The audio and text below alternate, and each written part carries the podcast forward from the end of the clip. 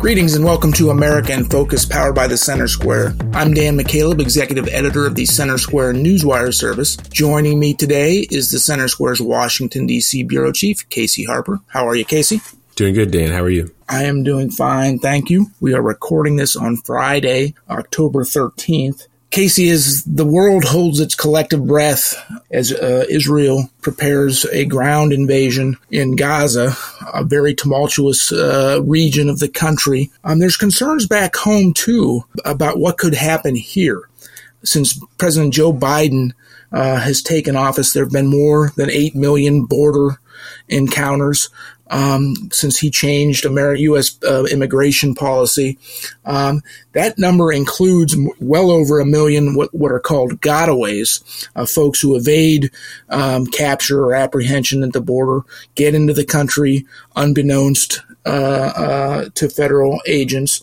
Um, and uh, Border Patrol recently released um, the number of uh, suspected and known terrorists who have been who have been apprehended. These are the ones. These are not the gotaways. These are been apprehended, and it's at least 659 just in fiscal 2023 alone. But that does not include gotaways, the folks we don't know. We don't know how many of those are known or suspected terrorists. Law enforcement across the country, including sheriff's groups, are raising an alarm about what that could mean, and are and, and essentially are saying, you know, we need to do something and close these borders We don't know who's in the country because of all of these gotaways. And again, as war erupts in the Middle East, the leader of Hamas terrorist organization yesterday for called for jihad in the United States, you know, against Americans and against Jewish folks because we don't know who's in the country, who's illegally entered the country. Is there a cause for concern here? You know, it's hard to say. I mean, I think the uh, the federal intelligence apparatus in the U.S. has tried to downplay this to say this is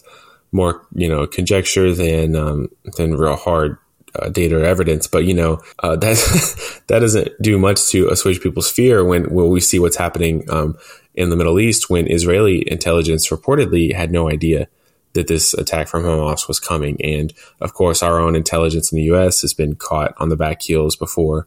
And so, you know, you got to take all that with a grain of salt. I mean, I think it's perfectly reasonable to have an extra eye out right now when you have such a brazen attack from these Hamas terrorists in Israel, which is, you know, it's, I think it's easy for people to write off the Middle East a little bit, but Israel is a very developed um, country. It's like very wealthy. There, there's a lot of um, very strong military defense, uh, security there.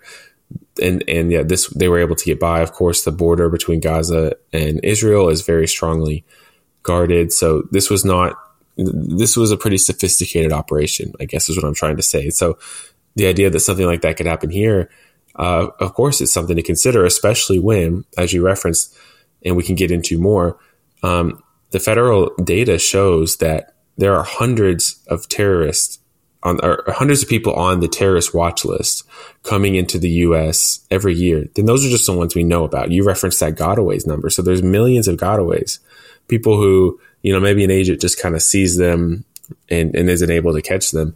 Um, and who knows how many um, suspected or actual terrorists are in that group.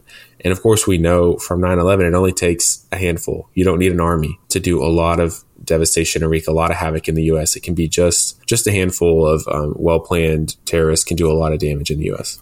Yeah, members of the American Sheriff Alliance met recently essentially issued a warning calling for immediate action because of what they're saying are these heightened terrorist uh, uh, uh threats against the U.S. homeland. Uh, they put out a statement. Alliance members uh, discussed, quote, the continued pressure and strain on resources due to the lack of border enforcement throughout the United States, including the alarming statistics of encounters with individuals found to be on the terrorist watch list, also known as the terrorist screening data set. The alliance notes the apprehensions of known and suspect, suspected terrorists. And remember, this is not just, you know, folks from Mexico and Central America and South America um, trying to enter the U.S. illegally since Biden's taken office. There are people from 150 nations across the world who have been apprehended, including some of these Middle East countries, including from China, including from um, Russia.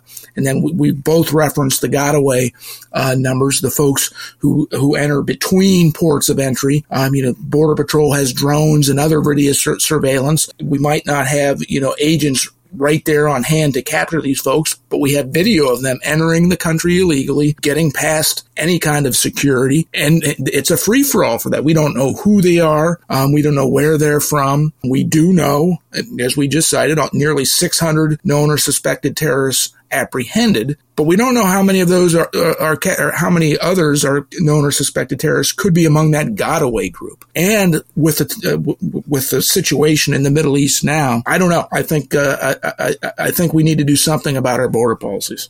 Yeah, I think you know there's a growing bipartisan consensus that would agree with you on that, Dan, and that's why so many governors reached out to Biden, Democratic governors, and said, "Hey, you need to do something." He did restart building some of the border wall, but this is like this is a long-standing problem. There's already you know probably hundreds of of these kinds of terrorists in the U.S. and uh, we can't really go back and take them out. Of course, we hardly deport anyone now. And, you know, setting the terrorist issue aside, there is also just straight up regular rank and file criminal, um, the criminal question. And you know, I found this stat to be really interesting. In fiscal year 2022, um, ICE agents found uh, 46,000, about 46,000 non-citizens with criminal histories, including about 200,000 with uh, assault charges, over 8,000 with sexual assault offenses, um, over 5,500 with weapons offenses, over 1,500 homicide related, and well over a thousand kidnapping.